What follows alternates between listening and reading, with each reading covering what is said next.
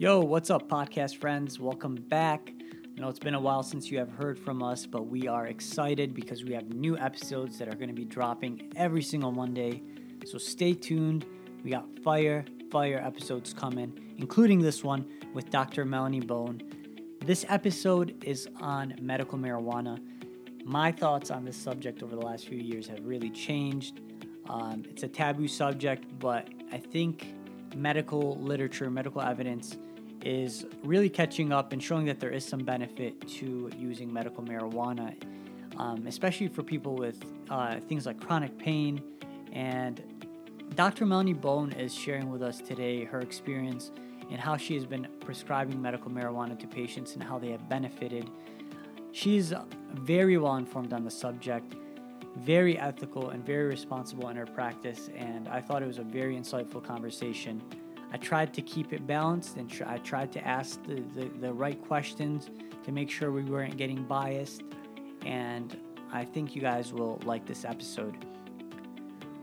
As always, I have to shout out our favorite brand, Medelita. If you wear wimpy scrubs, or if you know someone who wears wimpy scrubs, and you know what I mean by wimpy scrubs, and you need to toss them in the trash or return them to your hospital, and go to medelita.com and get yourself a nice professional pair of scrubs. Ditch them wimpy looking things. Nobody looks good in those.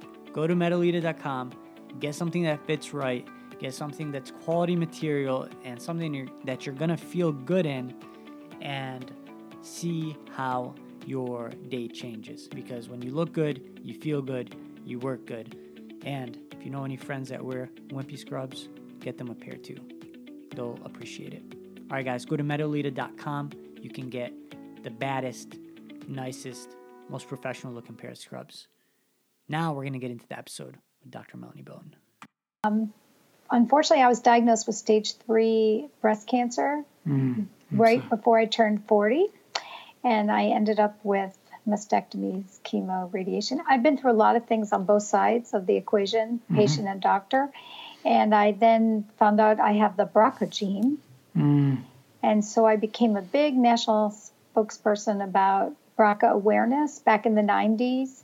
And well, no, actually, it wasn't in the 90s. I, I was diagnosed in 2000. So it was in the very early 2000s. I would go around and speak at doctors' offices telling them about BRCA. And I learned a lot from that because I would get ignored, yelled at, you know, told I didn't know what I was talking about. And now getting tested for hereditary cancer syndromes is commonplace. Oh, so wow. it was kind of good to be on the wave, the, the crest of that. I really enjoyed that. It was a big learning experience.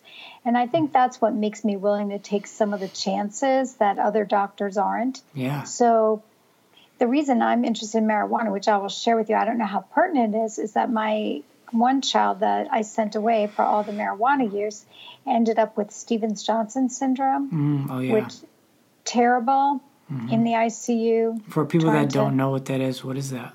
a severe allergic reaction and it acts like a burn. Yeah. He looked like his body was burned with a torch Mhm. and it was just came from all inside as an allergic reaction. And I he got it from a medicine that he was taking because I refused to believe that marijuana had anything good to it. Mm, Long and short, he has never been able or willing to take another medication again based on the fear of a recurrence. oh, wow. And I can imagine back- that's a, not- it's not a joke. Oh, it's not a joke. It was his fever was like 107 to 108. It, it was Oh, horrible. Wow. wow. And we were I didn't we know were fevers could even go that high. Wow. yeah, and we were at, at Duke and in the ICU, and they were like, "No, this is bad." But so he said to me, "You know, you can send me away. You can do whatever you want, but the thing that helps me with my anxiety and my mood the best is marijuana." Wow. And that's how I came to understand that it isn't always just about recreation. hmm And from there, our relationship has evolved, and, and now we have my child is a marijuana brand advisor and helps develop marijuana brands and had a kombucha and tea company Mm. and works as an advisor to the industry there at a whopping 20 So he kind of introduced you to all of this. yeah, he introduced me. Yeah. And uh, uh, now, just through watching patients how well they do, uh, I'm I'm a fan. Mm-hmm. And I like we said before, it's not all is great, but you're, if you're realistic about your expectations, it can be very helpful. Mm-hmm. And did, did you ever use this when you were going through um, the breast cancer? Yeah, that's a really good question. Mm-hmm. No, I was a straight arrow. I didn't even like drink alcohol hard. So that was still prior to you discovering the yes. benefits of marijuana. So you know, I mean, I was one of those rare and very lucky people who never got sick once, despite heavy duty adriamycin chemo, and mm. I just I don't know. I was lucky, but I see people who are not as lucky as I was, and I see marijuana helping them a lot, mm-hmm. and and more than the synthetic cannabinoids that we currently have FDA approved, mm, which okay. you know is a whole whole big issue about yeah how yeah. we have some that are FDA approved, but marijuana is not. Right. Yeah. But right. you didn't tell me quickly how you got to do this. Like, what's I, I'm curious about that. Yeah, so I mean, it's kind of interesting. I thought that I just saw an opportunity, I guess. I guess I saw a lot of people posting information that I thought I thought the people that were posting certain information weren't really credible and that there was a lot of virality going around um, information that we couldn't really trust. So I wanted to create a space or, or, or I guess a space for people to go to to get their information in a way that's very, you know, easy to listen to, informative, educational. I kind of wanted to uh, combine that entertainment and education aspect, like and like and also make it a trusted source of information for people, so they know, hey, you know, we're going here, and these are experts, these are physicians, these are thought leaders, these are people that know what they're talking about, not some random wizard online that's spewing some whatever, talking about anti-vaccination and things like that. So I really wanted to just kind of bring some relative, you know, information, evidence based, and you know, ex- things that are beyond medicine. There's a reason that I, I believe that. You know, I, I, believe in Eastern medicine. I believe in Western medicine. I believe mm-hmm. in healing, integrated medicine. I believe in you know, not just the conventional things that we think about when we think about medicine. So I wanted to bring an element of that as well. Oh, that's so, all right. So how did you how did you get it all started in the in the in this interesting um, area of medicine that you're in right now, which is really fascinating because all this new evidence is coming out and saying what people have been saying sort of for a while, and we kind of denied it in the medical field for for quite a bit. And uh, now we're seeing all these benefits, and people are actually really doing well on this. And uh, so, how exactly did you get started in treating people with marijuana? Okay, so as I um, may have explained, I have a child. I have four children, but my one child had a lot of social anxiety issues in school and really ended up ab- abusing marijuana. And we can talk about that more. Mm-hmm. But in the process of trying to understand why and how this child was using marijuana, I came to understand that it was the only thing that helped social anxiety fast forward to wondering whether I had the wool pulled over my eyes by a child who was trying to get me to condone marijuana use for this social anxiety. I started to see people that he was friends with, and then patients coming into the office here, there, talking about medical marijuana. Mm-hmm. So, what I did was I said, let me educate myself. So, I started reading and reading and more reading. And what I came to understand is the complexities of marijuana are astonishing. Understanding even the basics of endocannabinoid system, receptors, modulators, how everything interacts. Mm-hmm. What I said was, this is something, this is not the concept of, wow, they just like to get high and yeah. they want me to approve of them getting high. Mm-hmm. And from there, I've really been able to educate. And I said, you know what? I want to start helping some of these people. And I really had no idea of how to do it, but I got a small office space with a desk and a chair. Mm-hmm. That's it. And I made a deal with the people and I said, if I I pay you like $10 a patient, can I just see some patients there? Mm-hmm. And I started out and I would try to explain everything that I had learned from studying to every patient. And I was in there for over an hour with every patient. and I got through about an eighth of what I wanted to get through, and they looked like the deer in the headlights. They didn't mm-hmm. understand anything. So from there, I started thinking there's there's got to be a better way. I started writing educational materials for patients. I started telling myself, you know, the complexities of marijuana, it's like teaching somebody about wine. The first time you say there's red wine, there's white wine, there's champagne. Mm-hmm. But you don't go into there's Chardonnays and there's Burgundies and then there's different harvests right. and varietals and but eventually as you get more comfortable with I like white wine, then you say, well, do I like white wine from France or from California? Mm. So you're getting and, really specific with people as right, and you start out very broad, mm-hmm. and then you narrow in as they get more experience, mm, and you okay. learn more experience from their experience. So right. the one thing about this kind of medicine is, as as I got involved, I found the patients were teaching me as much as I was teaching the patients. Right. Yeah, some people that smoke marijuana on a regular basis um, know a lot about marijuana. It, it's amazing. You know, I took a tour after I got really involved. The dispensaries in Florida, all the Florida products are seed to sale. So mm-hmm. they have to, the same company has to grow and harvest, process, and then sell. Right. So you can see the whole process. It's, it's very interesting. And I went and did a tour of a grow facility it, it was unbelievable. And then I started learning about the different types of um, processing of the marijuana plant, how they know how much CBD is in it, how much THC, what the terpene profile is.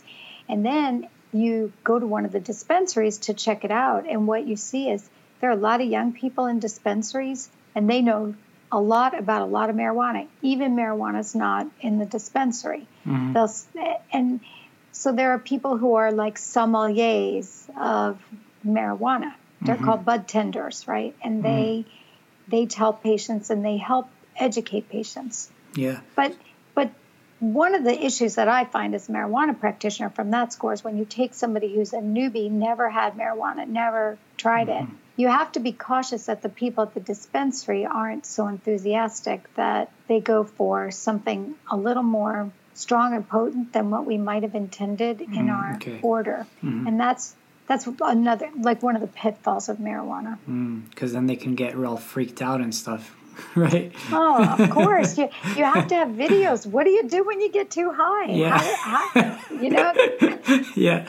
Okay. It's it's true because some of the marijuana that's available now, like especially stuff on the street, Mm-hmm. It's like 90% THC, mm-hmm. which is only good for a very small number of disorders. Right. And uh, people who accidentally get a 90% THC that have never seen marijuana can get really sick. Really? Hmm. Yeah.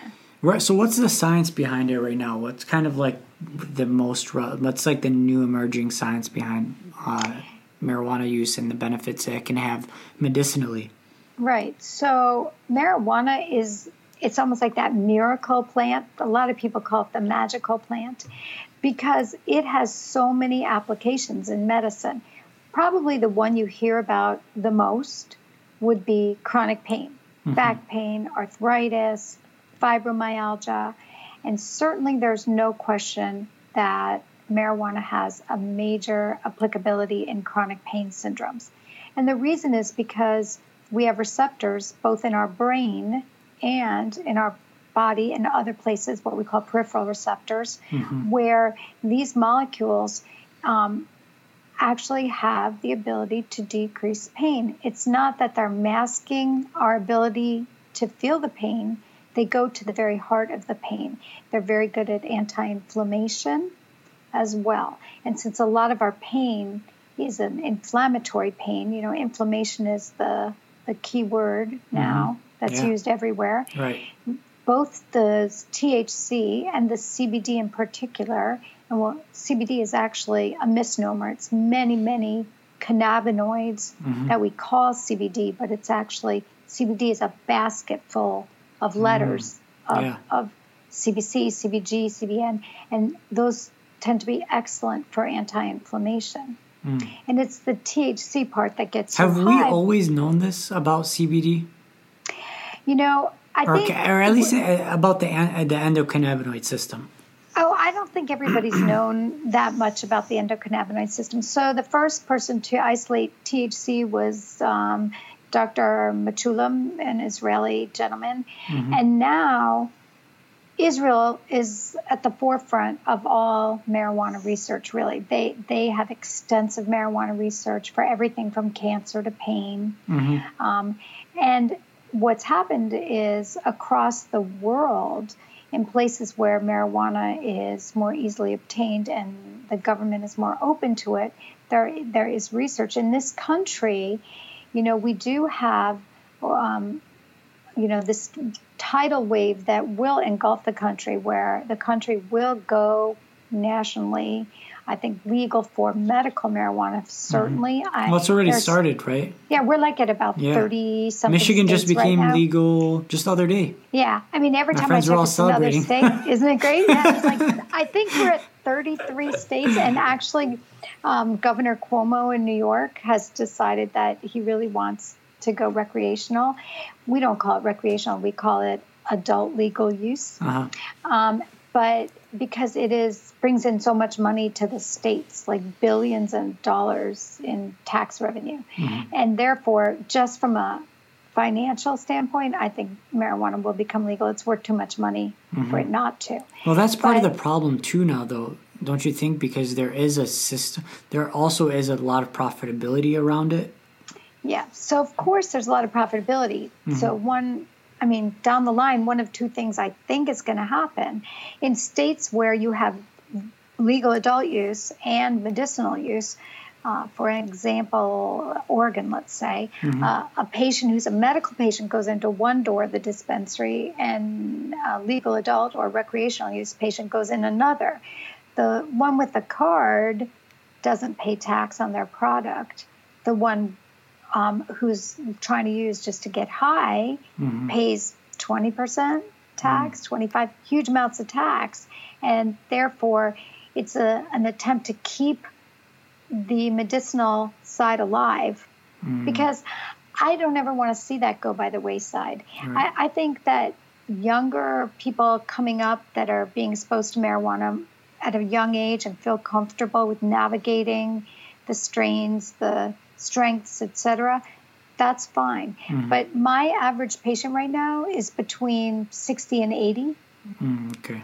Yeah. And they, I don't think they have enough experience with it in their lives to feel comfortable walking in the average dispensary, looking at all the stuff under the glass yeah. cabinets and say, oh, yeah, I want that sativa and I'll have some of that indica. So there will always be a place for educators for the medicinal side.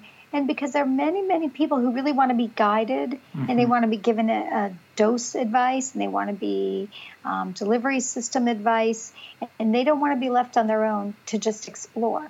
Mm. But we're in we're in a really rapidly changing time with marijuana, and and so you never know. In another month, it may look the landscape may look different. I mean, mm-hmm. today there was passage of the Farm Bill, which legalizes industrial hemp, mm-hmm. and that will again change the face of what we're doing because CBD is a ridiculously large market now. Oh yeah. But the problem we have with CBD is that you have great product and you have lousy product. And uh, a, a, person I know who does uh, investigations for even the FDA took product, I think 18 different products off the shelf, mm-hmm. and I think two of them actually had what they said they had in it, mm, okay, and the so. rest of them were nothing. They didn't mm. really even have CBD, or they had very dilute CBD, mm. or they had CBD that was ca- contaminated right. with heavy metals and because it's a plant it absorbs things from the water you have to be really mm. cautious mm. sort of a similar prob- problem with uh, with supplements because a lot of them are not regulated by the FDA and so you don't know exactly what's what you're getting or what's in your products unless they're going through kind of like a third party system that checks what is in right. the product um, which right. at some point I'm sure is going to be developed for for cannabis right and believe it or not there are testing labs now mm-hmm. and they're doing extremely well. But the problem is who's regulating the testing labs, right? right yeah. And and um, when my child was making kombucha infused with marijuana, I'm telling you, they would take samples and send them to two or three testing labs. Same product, same batch, same everything. They came out with different results. Oh, right. So that's mm, a little bit of that's interesting. Of a pro- yeah, it's a bit of a problem. But if you give it all over to the FDA, I mean, to be honest, do you trust our FDA to do a great job doing that? I, I think some things the FDA does yeah. are great, but there have been times when the FDA has approved products that they then later recall. Right. Or they won't let something through that should be mm-hmm. very obviously from our standpoint as physicians yeah. be approved of. And and so I just look at the whole cannabis thing. So, you know, Epidiolex is a, a really interesting example. Mar- I don't know if you know about that, but marijuana is a Schedule One drug, which means it's in the same category as heroin and methamphetamines and cocaine. I mean, there's no kind of ridiculous, right? Okay, yeah. But this is how, and this this is a historic thing that happened, and mm-hmm. it goes way back to. But why was why has it been labeled as as such a? Well, the story of why it got mm-hmm. labeled is really really long, but suffice to say that it was economic there were people who did not want to let the hemp industry get big because hemp can be made into paper. They wanted to have logging be more profitable. And so they wanted to take off the market anything that would make hemp be very successful because hemp and marijuana really are the same plant. They're, but they're different um, types of the plant, one higher natively in THC than the other. Mm. But so hemp was being bred more for medicinal purposes, marijuana more for medical and recreational, religious, etc. purposes, right? And then fast forward to, I guess the one of the best times is to look at during the Vietnam War, when there was the big war on drugs, and that whole concept of reefer madness came out, mm. and they just put a big crunch on um, on marijuana. But in fact, I, I believe it was uh, Nixon who commissioned a big study on marijuana, and it came out that it was completely safe, excellent, should be approved of. It was in many, many drugs up through to like about the 1930s. Mm-hmm. We used marijuana in a lot of things. Yeah. But they they took this big report called the Shafer report, I guess, mm-hmm. and he just threw it in a drawer yeah. and said, "I'm going to ignore that, and I'm going to say that marijuana is terrible. And in fact, it was called cannabis, right? But they ended up calling it marijuana, like marijuana. Mm-hmm. So it would seem like it was foreign. Oh, and, and, oh it's really, right? It's That's really crazy. Funny. But they, yeah, it's pretty funny. So now what they ended up doing is they say, okay, it's Schedule One. So you can't study anything with Schedule One mm-hmm. unless you do it through this permission from the FDA and permission from NIDA, the National Institute of Drug Abuse, right? Mm. There's a really famous doctor out in Arizona, Sue Sisley. She's mm. like the person who studies marijuana. She has a Schedule One. There's a lot of interesting people out in Arizona. Oh, she's an amazing person. Yeah. But it took her over a year to even get permission to do a study, and then over a year to get NIDA to approve her to get the marijuana to do the study. It's on PTSD and vets. Mm-hmm. She almost lost her funding pretty much because she was taking too long to start the study mm-hmm. Because the government was making it hard. And then she, she tells this very funny story of how when the government finally approved of it, they sent her in like a FedEx or a UPS truck this box, and she opened it up and she said it looked kind of a little moldy and it looked like like old dead tree leaves. Oh, it didn't even look like marijuana. But we only have one strain of marijuana that we allow to be studied in this country, grown at one facility in the University of Mississippi. So you're, the government is not fostering a lot of good studies that could then convince the FDA to consider taking over it. Mm-hmm. The problem is if they take over. Would it even be a good thing if they if they took over though? I don't know if it's good or bad because big pharma will then get involved. Mm, yeah, that's never a good thing. Right. So mm-hmm. those of us who practice kind of don't want the FDA to interfere because it could be the seeds of its own demise if you yeah. let the FDA interfere. the, the thing is, if you look at it from this standpoint, no one has ever died of a marijuana overdose, right? Mm-hmm. It's it's an incredibly safe drug. Yes, there are things that can happen if you don't use it right yeah. or you use too much, etc. But look at alcohol. I mean, yeah, comparatively, I mean, it is so benign. Like compared it's very to, benign compared, compared to, to opioids, compared to benzos, compared to whatever. I mean, my right. my viewpoint on marijuana has changed drastically in the last couple of years, and now it's clinically seeing it. I see it pretty frequent clinically, especially now on sports medicine, people dealing with uh, musculoskeletal injuries and and dealing with the pain, especially as as uh, there's a there's a new clinic over here that's now uh, administ- you know basically getting the, the entire community on uh, CBD oil, and a lot of patients are now using it and they're benefiting. And I'm and we're like, yeah, you know, hey, if it's helping you and it's working, why not? Why not? I agree. So what I do as a practitioner, because I, I agree with you, when a patient comes in and has a consult, it's going to take them two or three weeks to get their marijuana card because we have to help them apply. They have to wait for the state to approve them. We have to send in whatever paperwork in addition. So, what happens is I usually say to them, I think we should try you on some hemp derived CBD, full spectrum. We can get into what that means while you're waiting. Mm. And what's the, what's, dif- a, what's the difference what, between that? Between yeah. and other things? Okay. So, let me just say that as I said, CBD is many different cannabinoids, but they're not the psychoactive one like THC. So when you go into a store and you want to buy CBD, you'll see a couple of different styles. You might see something called isolate. Isolate means it is isolated CBD. It doesn't have all the other ones. It would not have any traces of THC we I use CBD isolate in firefighters and law enforcement agents and people that will be having testing that want to see if they can benefit from it but don't want to have any risk in terms of having testing turn positive for THC, right? Mm, okay.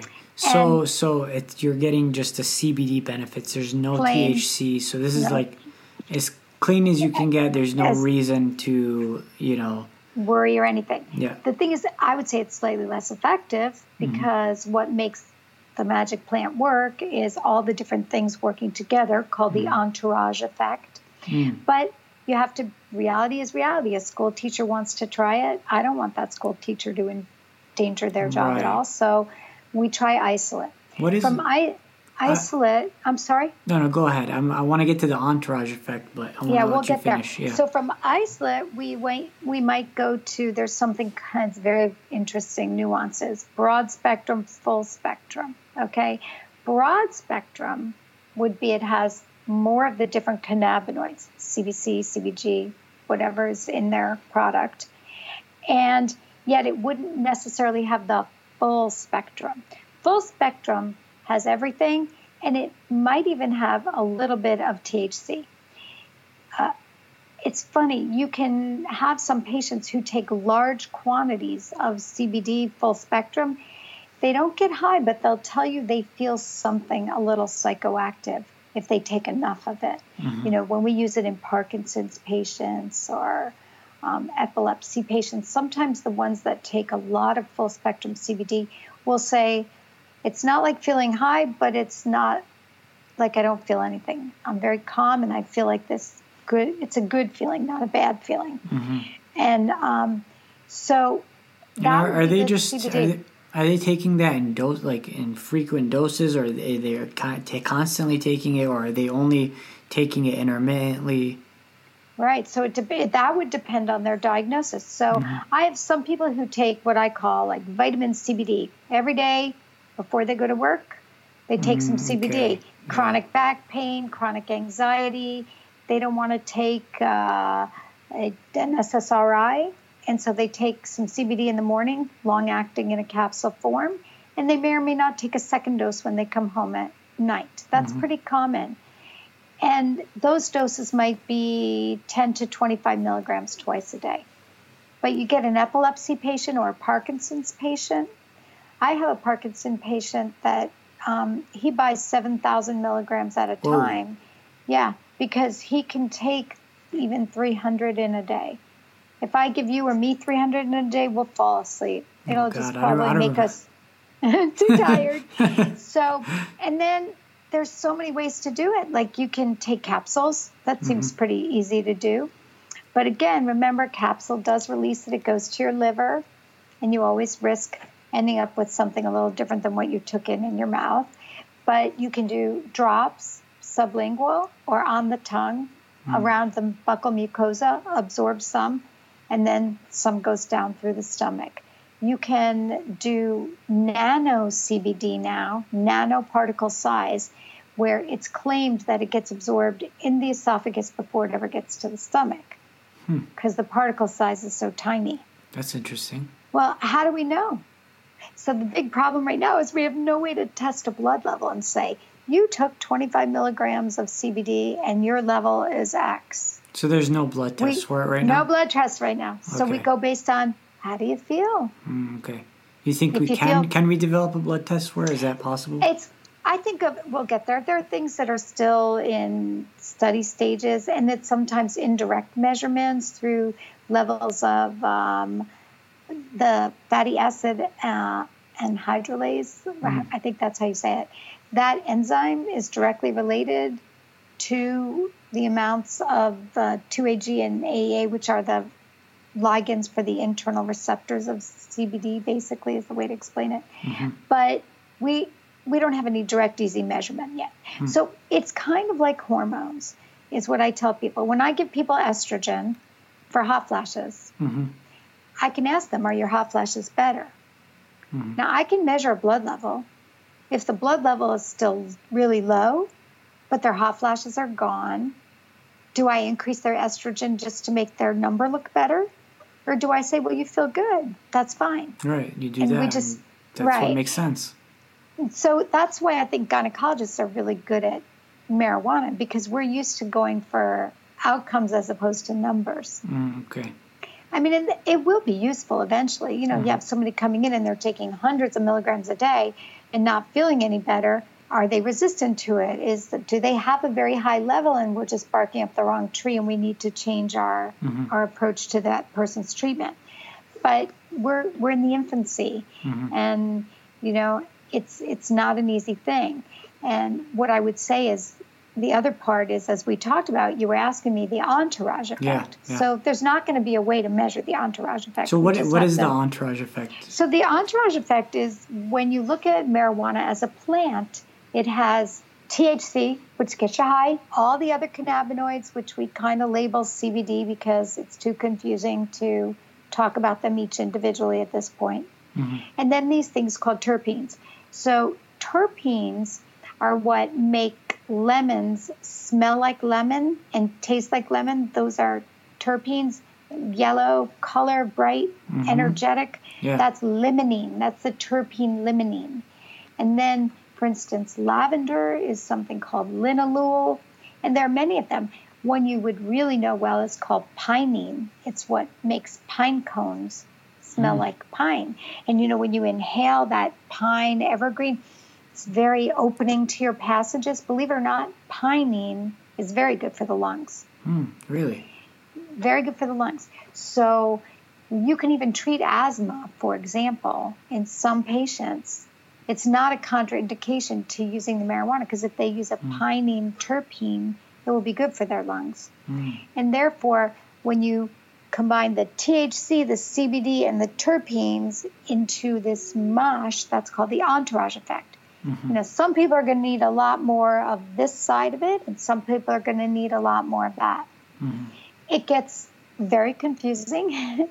and yet, when you go down to the biochemical level, it makes a lot of sense. Mm-hmm. Which is, I don't know if you ever heard this, but young kids will say, Oh, yeah, I ate a mango when I smoked pot and I got more relaxed mm-hmm. because the mango has terpenes in it that are relaxing terpenes that work hand in hand with what's in the marijuana. Mm. What about people that eat like a bunch of hot Cheetos? Hot Cheetos. so yeah, you know what? That that's hey, I get asked that every single day. I don't want to get fat if I go on marijuana. I get it every day. Everybody so there's the munchies every- and all that.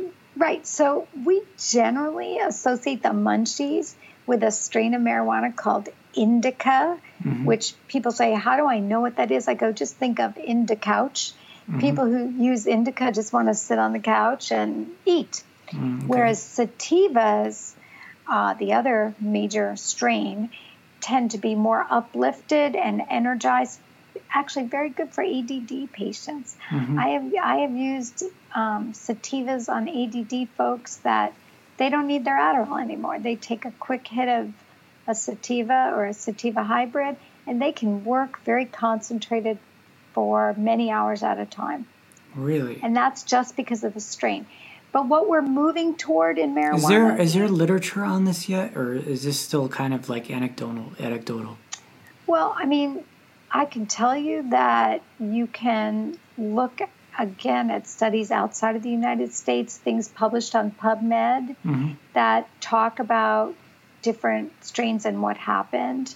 But a lot of it is just, I would say, clinical research as opposed to benchtop research. Yeah. So there are doctors just sending all of their patients questionnaires to figure this out.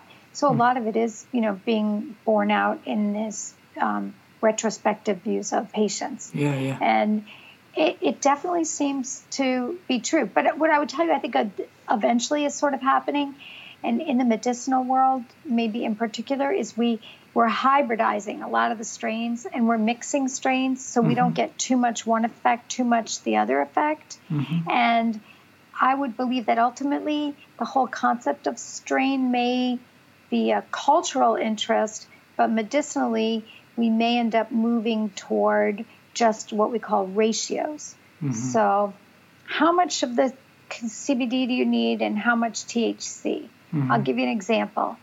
One to one, half CBD, half THC. We call it a one to one. Okay. I call that the Advil of marijuana. Okay. So you use I mean, that for pain relief, or what do you use it for? yeah, pain relief. It's it's a really good basic mm-hmm. marijuana. It's it's for instance something more CBD would be good for anxiety, PTSD, all the neurologic and behavioral mood tend to fall heavier in the CBD component. Mm, okay. And then I have some people where one to one is not enough and they need to go higher on the THC, which does a couple of things. It is more psychoactive, mm. it's good for cancer, for example.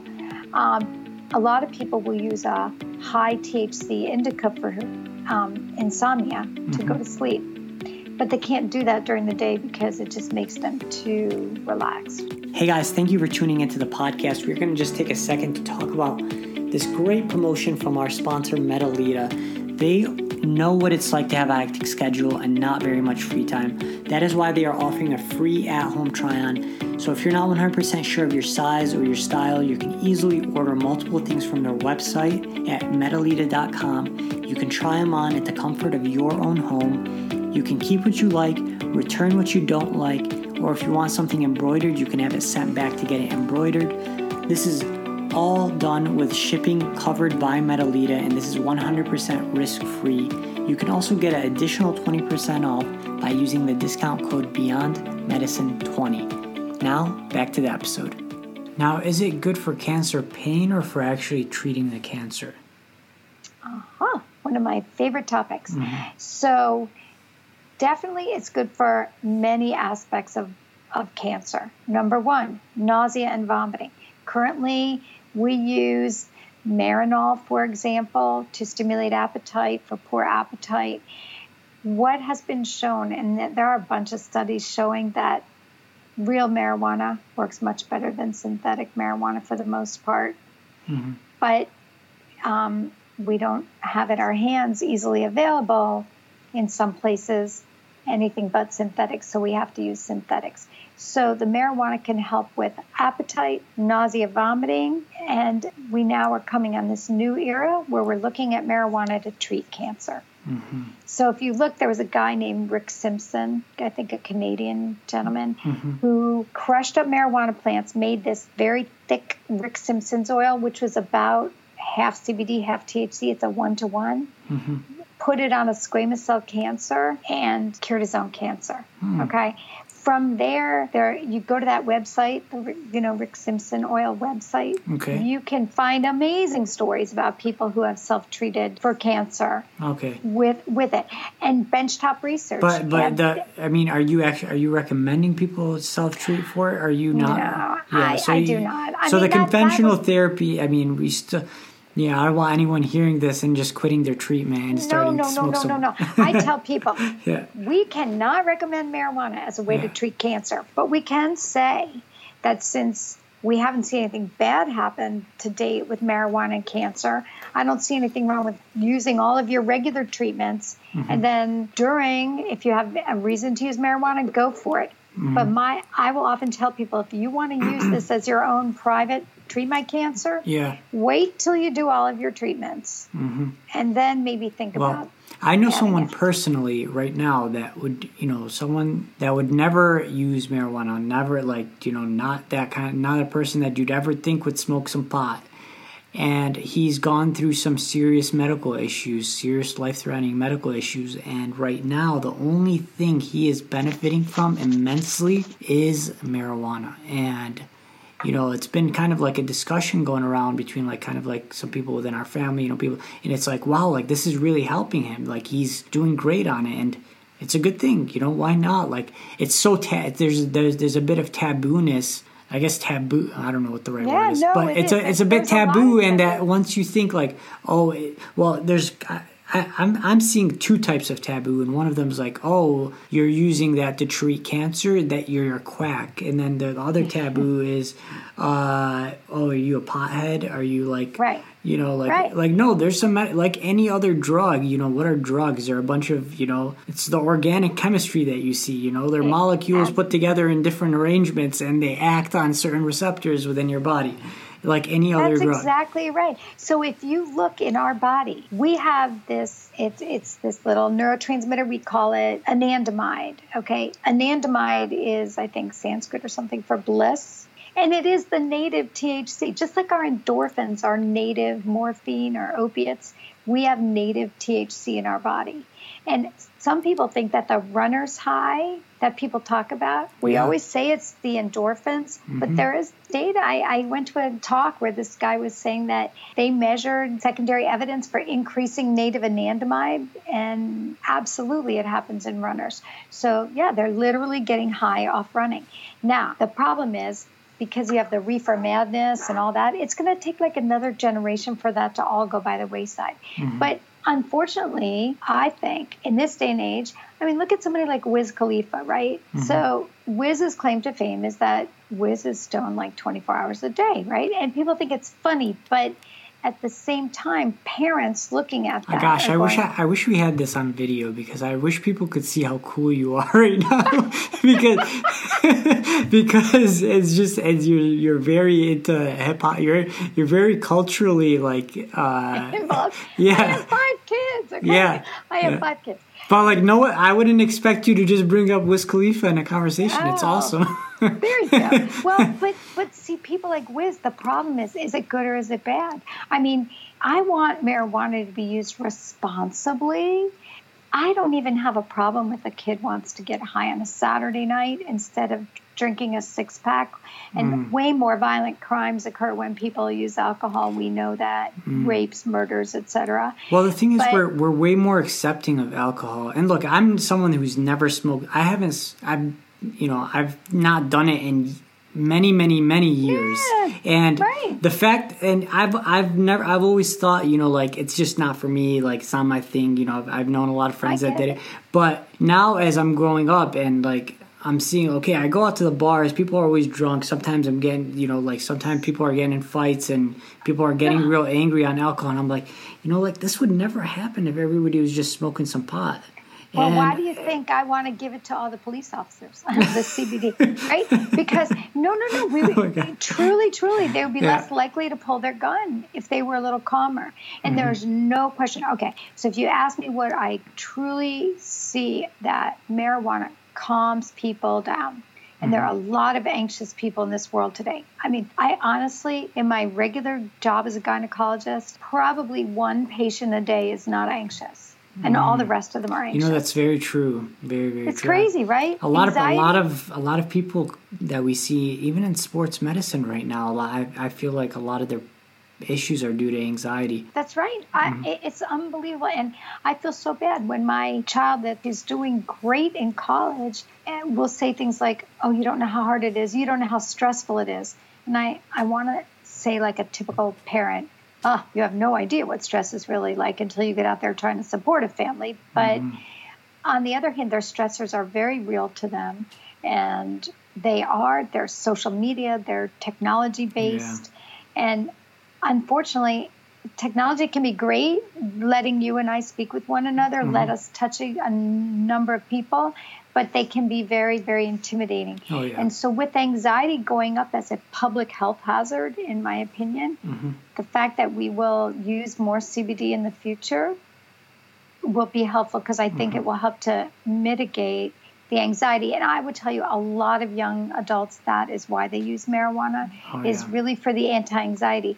And, and the funny part about it is, um, I see more and more kids now trying to get their parents to use hmm. because they say, Mom, Dad, you're so uptight. You should try this. Hmm. And uh, I have, even this week in my marijuana practice, I had two people coming in with their young adult children who had convinced them to come in for consultation because the young adults said, Mom, Dad, I think you could benefit mm-hmm. from marijuana. So I, I, believe that ultimately, when we all get more comfortable, you know, if marijuana had come before alcohol, mm-hmm. we would be having this exact discussion probably about alcohol. Mm-hmm. What do you mean? You know, getting yeah. drunk, right? But alcohol came first. I mean, so right now the there's I mean, the next thing is going to be psychedelics. Right now, it's still very uh-huh. taboo. Psychedelics are on their way, and you know, when I used to think of people doing acid or mushrooms or things, I'd be like, like that's not someone I want to be like that. That's a bad crowd. But like maybe like now my brain's like, oh wait, they're using it to treat some uh, psychological Depression. disorders or oh, things like yeah. that. And and now I'm just realizing that all these things are just, you know, they're compounds. And if they're possibly used in the right way, there could be some benefit to using them in the right way. And I guess it's kind of just opening up the mind to, but like at the same time, you got, we always have to have that weariness and, you know, um, a bit of caution whenever it comes to anything because you know, too much of anything is bad, and mar- too much of marijuana, I'm sure, is bad too, because it can lead people down to more. I mean, I've seen this happen with people I know, where you know they started using marijuana as the, the start of, uh, you know, a way to escape the world or a way to, right. you know, cope with whatever struggles they're dealing with, and ultimately that becomes like it's not enough, and they move on to harder things. That's a, that's you know a real part of the reality when we're talking about you know. Uh, anything, and that's any drug, alcohol, uh, marijuana, opioids, benzo, anything. That's the right. conversation. And and I agree, and that's why I think the concept of marijuana as a gateway drug. I would say the people who say it's definitely a gateway drug are wrong, and the people who say it's never a gateway drug are wrong. Anybody, given the right vulnerable situation in their life, can abuse something, and it can lead to other things. I think same with alcohol. We would say alcohol used uh, glass of wine with dinner. Great, no mm-hmm. problem. People who are drinking a, uh, a six pack a night just to get rid of their problems, bad. But I don't think it can be an all or nothing. And I, I'm not um, someone who likes polarity. I believe more in the middle road. So for me, I have a brother who's a psychiatrist who's vehemently opposed to marijuana, right? Mm-hmm. And we get into discussions all the time, and he sends me data on young kids becoming schizophrenic. Well, I have no doubt if you take a, a, a, susceptible, vulnerable, developing brain and you expose it to high doses of THC for prolonged periods of time, yeah, you may end up messing up some of those pathways. Yeah. I have no doubt. But of course, I would never give a teenage child huge amounts of marijuana to treat anything. I can't imagine anything that would be the right dose, right? Mm-hmm. On the other hand, to then say, as a correlate, no one can benefit from this drug is short sighted. And that's where I always get into arguments with my brother because I say, you know, I practice this day in and day out. And, and I think you have to go away from fear mongering that mm-hmm. allowing the drug to be used in the right way is, is a bad thing. Mm-hmm. But we have to keep out bad practitioners, practitioners who are so liberal that they give so much to the patient that the patient diverts and mm-hmm. sells. Yeah, I think we have to be really cautious about that. But you have bad doctors that give too many uh, opioids right oh, now, yeah. right? Mm-hmm. And people divert and sell. Right. So it's really no different. The, the comment I would make about that is I also don't like people who want to jump to marijuana as this is the answer to everything. Right. Because honestly, it's not. There's some people listening right now because I know this is going to be a hot episode. I already know this. This and people are listening important. and they're going to be like, "Look, two doctors are talking about marijuana." No, guys, listen. We're trying to keep things very civil here. We're not. We're not just.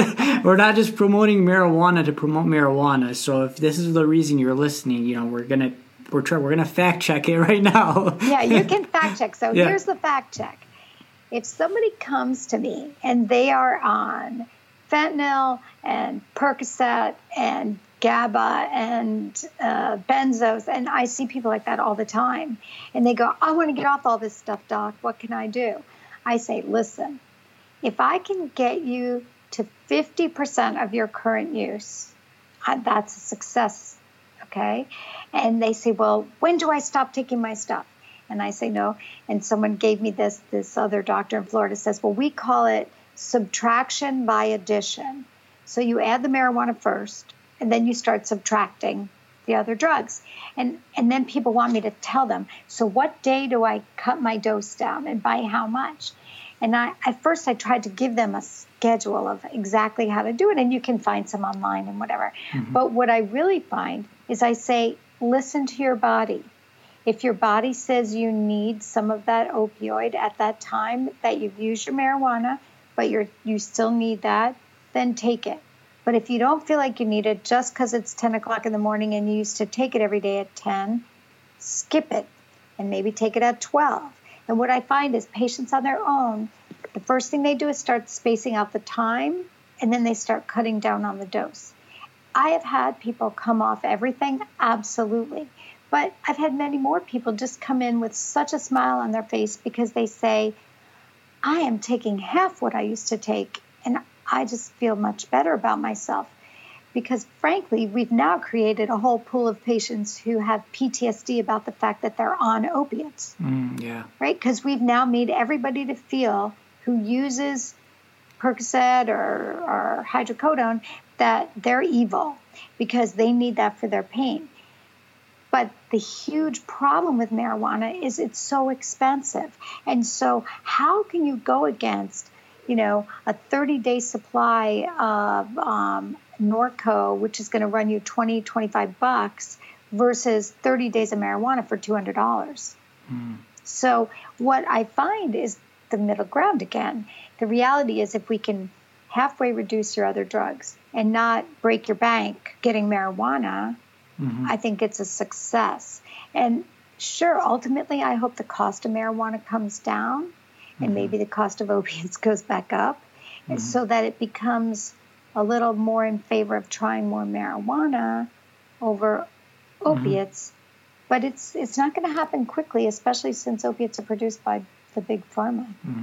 You you mentioned earlier that a big portion of your uh, of your patient population is you know people between the ages of 60 and 80 how how are the, what kind of things are they benefiting the most from that patient population well they i mean listen when you've been on this planet for 60 years there's no question you get some aches and pains oh, arthritis yeah. mm-hmm. what are the the, the key diseases that we associate with endocannabinoid deficiency, which is what we're trying to turn around. We're trying to give you more endocannabinoids migraine headaches, irritable bowel syndrome, fibromyalgia, osteoarthritis. Yeah, and and what I find is the aging population has a lot of physical aches and pains, some emotional aches and pains, lack of energy. Mm-hmm. Um, but a lot of it is because now they're on a whole host of medicines to control their aches and pains, which makes them feel low energy. Mm-hmm. And so my goal with my medical marijuana is to help manage their pain so they can get off some of the meds that hold them back from mm-hmm. doing more. So I'd say chronic pain is probably number one in that population. Mm-hmm. Although, remember, there are states where osteoarthritis is a diagnosis for which you can prescribe, and there are states where it's not. In my state, arthritis is not an approved of diagnosis. Mm, okay. Believe it or not. We do have a diagnosis that says if you, as a physician, feel the disease is enough like another disease state that you can justify through documentation why cannabinoids would be beneficial, you can do it. So I look at people with arthritis, and a lot of them act like MS patients or Parkinson's. They don't have those diseases, but they have motor. It's not like they have, they have motor skill difficulty. They have neurons that are firing inappropriately, mm-hmm. and I feel like I can justify their use of cannabinoids based on some of those diseases. Mm-hmm. Here's an interesting thing I'm thinking of. Um, so someone coming in, people using or starting marijuana and uh, you know using it to alleviate some pain. Some of the mental benefits that you can get from marijuana is that are, are you feel like that it's kind of like a gateway into you know self betterment is there have you noticed any of that yeah so that's interesting i wish i could quantify that for mm-hmm. you but i guess it's more like this i feel better so i feel better about myself so I'm more willing to engage in the world. Mm. So I would say, as a secondary benefit, it's there. Mm-hmm. One thing we know about marijuana that's it's neuroprotective. Mm-hmm. I mean, probably if you go back to the cancer things, there are definitely ongoing studies now, clinical studies ongoing of treating brain tumors, glioblastoma in particular, with THC, mm. with with good outcomes. Okay. Yeah. So there's something about marijuana and the brain, since um, overwhelmingly the CB1 receptors are in the brain. So I've got to believe that if it helps things like Parkinson's and tumors in the brain and ADHD and PTSD, it, it's got to be doing something that's neuroprotective. Mm-hmm. Now, the reason I ask this is because I've noticed how much of pain is just due to psychological pain and anxiety, depression. People carry, I feel like, you know, even back pain, I'm learning so much about the psychological side of back pain. You know, we, we get these imaging, we get MRIs on people, we find something, you know, people are, um, and we're associating these findings as being the cause of their pain. And now as we do more research where there's more evidence showing that you know maybe uh, that's not the cause of pain because some people have really bad herniations in their in their low back and seem to have no pain and you know mm-hmm. other people have very minute findings on their MRIs and yeah. have a ton of pain and then it gets you it gets us to start thinking yeah. you know uh, the the theory now that I've been reading is that there's you know like your back can spasm and that your mind is when you're stressed or when you're hurting emotionally you're triggering those muscles then to spasm and so like when we say it's all in your head sometimes it's it's, it's not all in your head but it's mm-hmm. coming from your head it's coming from your brain your brain is sending the signals for you to feel the pain and so right. like this concept this idea is really kind of it makes sense to me it Makes a lot oh, of sense. It, it's total sense. Did you ever read the book called Healing Back Pain by Dr. Sarno? I, uh, I actually have. I've. Uh, Dr. Andrew Weil just mentioned that in a. In a oh, did he? Yeah, yeah. Yeah. So this book is.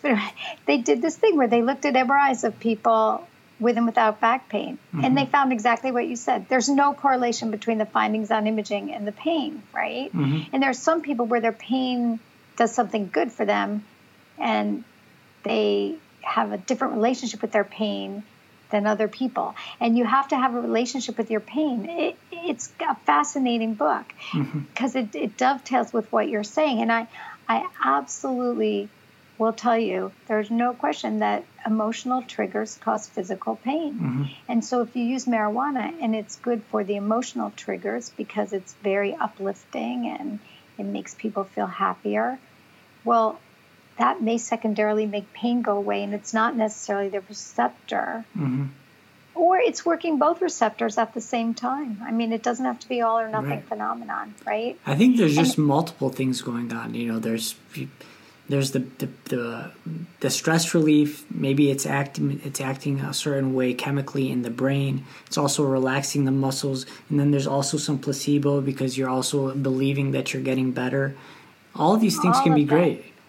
It yeah. is. It's all that. But I do stress to patients, you know, it's so complex. It's it's a very very difficult science because we're just scratching the surface. Mm-hmm. We know there's CB1 receptors, CB2 receptors, but there are at least two or three other receptors, and there's probably many other receptors yeah, that probably some that we'll never discover. About.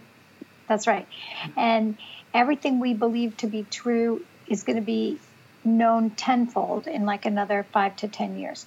Mm. But remember, the the way if you want to try marijuana, to see if it helps you because it doesn't always help everybody. Mm-hmm. What I say to patients is we start really low, we go really slow, and I don't hesitate to say no if I think we're not going in the right direction. Mm-hmm. So it's start low, go slow, and as the practitioner, don't be afraid to say no. And what I find is the rule of thumb if you don't think you're getting relief, you can go up on your dose yourself the endpoints are this. If you start to feel a little high, I probably am okay with that because it there's like a threshold right at which people start to feel something psychoactive where I think the benefits are really that's mm when they really kick in.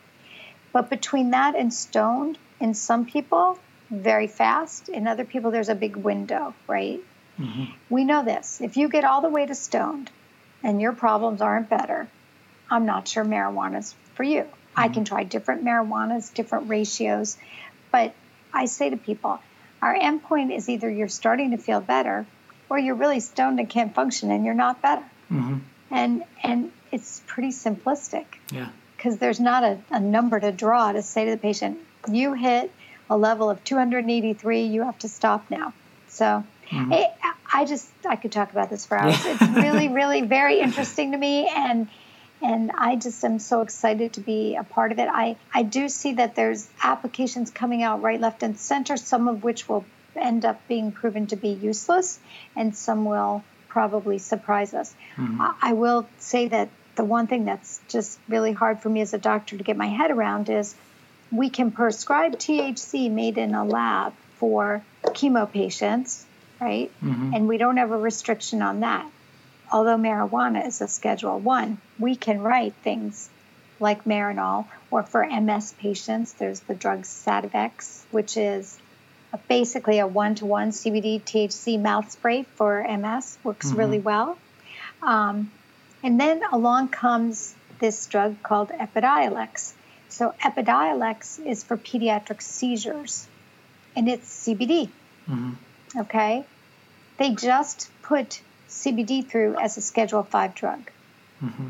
So CBD is Schedule 5. THC in, in CBD in certain forms are Schedule 3, but marijuana is Schedule 1. Mm. So until we somehow can make those numbers go all the right way, I think we're still going to have some problems because – that's sort of the way the world feels about marijuana. Some people feel it's Schedule One. Other people are like, hey, make it Schedule Five. They right. can just go buy it in the drugstore, basically. Mm-hmm. So um, we're just not all the way evolved in the way we think about it. We, mm-hmm. We'll get there. Yeah. And I just encourage. I mean, how many you, things have changed in just the last 10, 20 years in terms of the way we're. I mean, if there's one thing that I know for sure, it's that we know nothing. And honestly, because it's things like you know it's i wonder how many things we're going to say are barbaric right now in a hundred years from now and people are going to look back and like look at how barbaric everybody was using all these pharmaceuticals to treat people and or chemo and mm. radiation we're going to come up that you know immunotherapies are going to probably yeah oh that's away with chemo and oh, radiation yeah, yeah. right that's really exciting I mean, field in our area isn't it oncology yeah. is very exciting i see this as running along the same lines but I will tell you, we have to be cautious because if you look at states like Colorado, which mm-hmm. is now fully legal, Las Vegas, California, Oregon, okay, the good is they're bringing in a lot of money for the state. Mm-hmm. They're making it easy for access for people. But the bad is a couple things. Number one, more car crashes, related to marijuana now. Okay. Mm-hmm. Marijuana isn't something you should use and drive because it does impair your perception, Absolutely. your yeah. sense of time. Okay. But fewer opiate overdose deaths for sure in states that have instituted mm-hmm. marijuana. But there's the scary, scary part, which is because marijuana is expensive and the availability of opiates has gone down, we're starting to see more deaths related to fentanyl, cocaine, amphetamines, all these substitute drugs mm-hmm. that are street drugs that are, people are getting because they can't afford the marijuana and their body needed the opiates. And mm-hmm. you know, they can't afford per- the opiates too, of course. Well, the well, opiates on the streets are getting to be, you know, the heroin. Well, the heroin, yeah, the heroin's very cheap, and that's what ends up killing a lot of people. Right, and that, yeah. but we've created that because of this whole thing. But we have to be careful because to say marijuana is the answer to it all, mm-hmm. uh, I don't really think it is. I agree. I think it, it, in certain communities where people have the money to spend, it is a great exit drug for opiate dependency. Mm-hmm. You know, when you go to a detox facility and you want to be released, there are some places now that are almost requiring patients to be mm-hmm. on medical marijuana to leave, which I think is wonderful because it helps to mitigate against, um, mm-hmm. you know, any of the side effects of yeah. lack of using opiates. But uh, on the other hand, the people who can't afford it, who are getting their opiates pulled away, they're going back on the street and they're finding anything that's cheap. And, you know, more people are dying from mm-hmm. fentanyl, carfentanil, um, amphetamines. It's uh, it's that's a scary thing for me as mm-hmm. a doctor to know that we really haven't made as much inroads as we thought we would do by instituting medical marijuana. Mm-hmm. And you know, I guess a lot of people. I guess there's a few people that I think of when I'm when we're having this conversation, and I'm trying to think of a way to say, hey, you know, it can be beneficial. Be open minded to this, but at the same time. If you're not using it and you're doing fine in life and you're you don't have these pains, you don't have you don't have real things that you need to be treated medically I mean, what's why, why you don't do need it. it. You don't need right. to, why do it? I mean, I I would say if you think that it's there and maybe it has health benefits and I should try doing it, well then just use CBD. Mm-hmm. Yeah. Because I don't know that the THC, unless you have a good diagnosis for THC, I don't know if the THC adds much more to the CBD in terms of basic health benefits. Mm-hmm. This has been a great conversation. I've I feel like I've learned a lot right now. oh, good. Well, I we may have I to have you really on here again. This. It would be my pleasure. You know, one day we'll talk about the. I kind of. We should talk about all the. We should talk about all the different kinds of marijuanas and how it can help certain people. Yeah. So maybe we'll do a part two, and we'll get in. You know, you can think of more specific things you want to do, and we can go over it for certain. Definitely, definitely. Thank you so much, Dr. Melanie Bone. Where can people find you?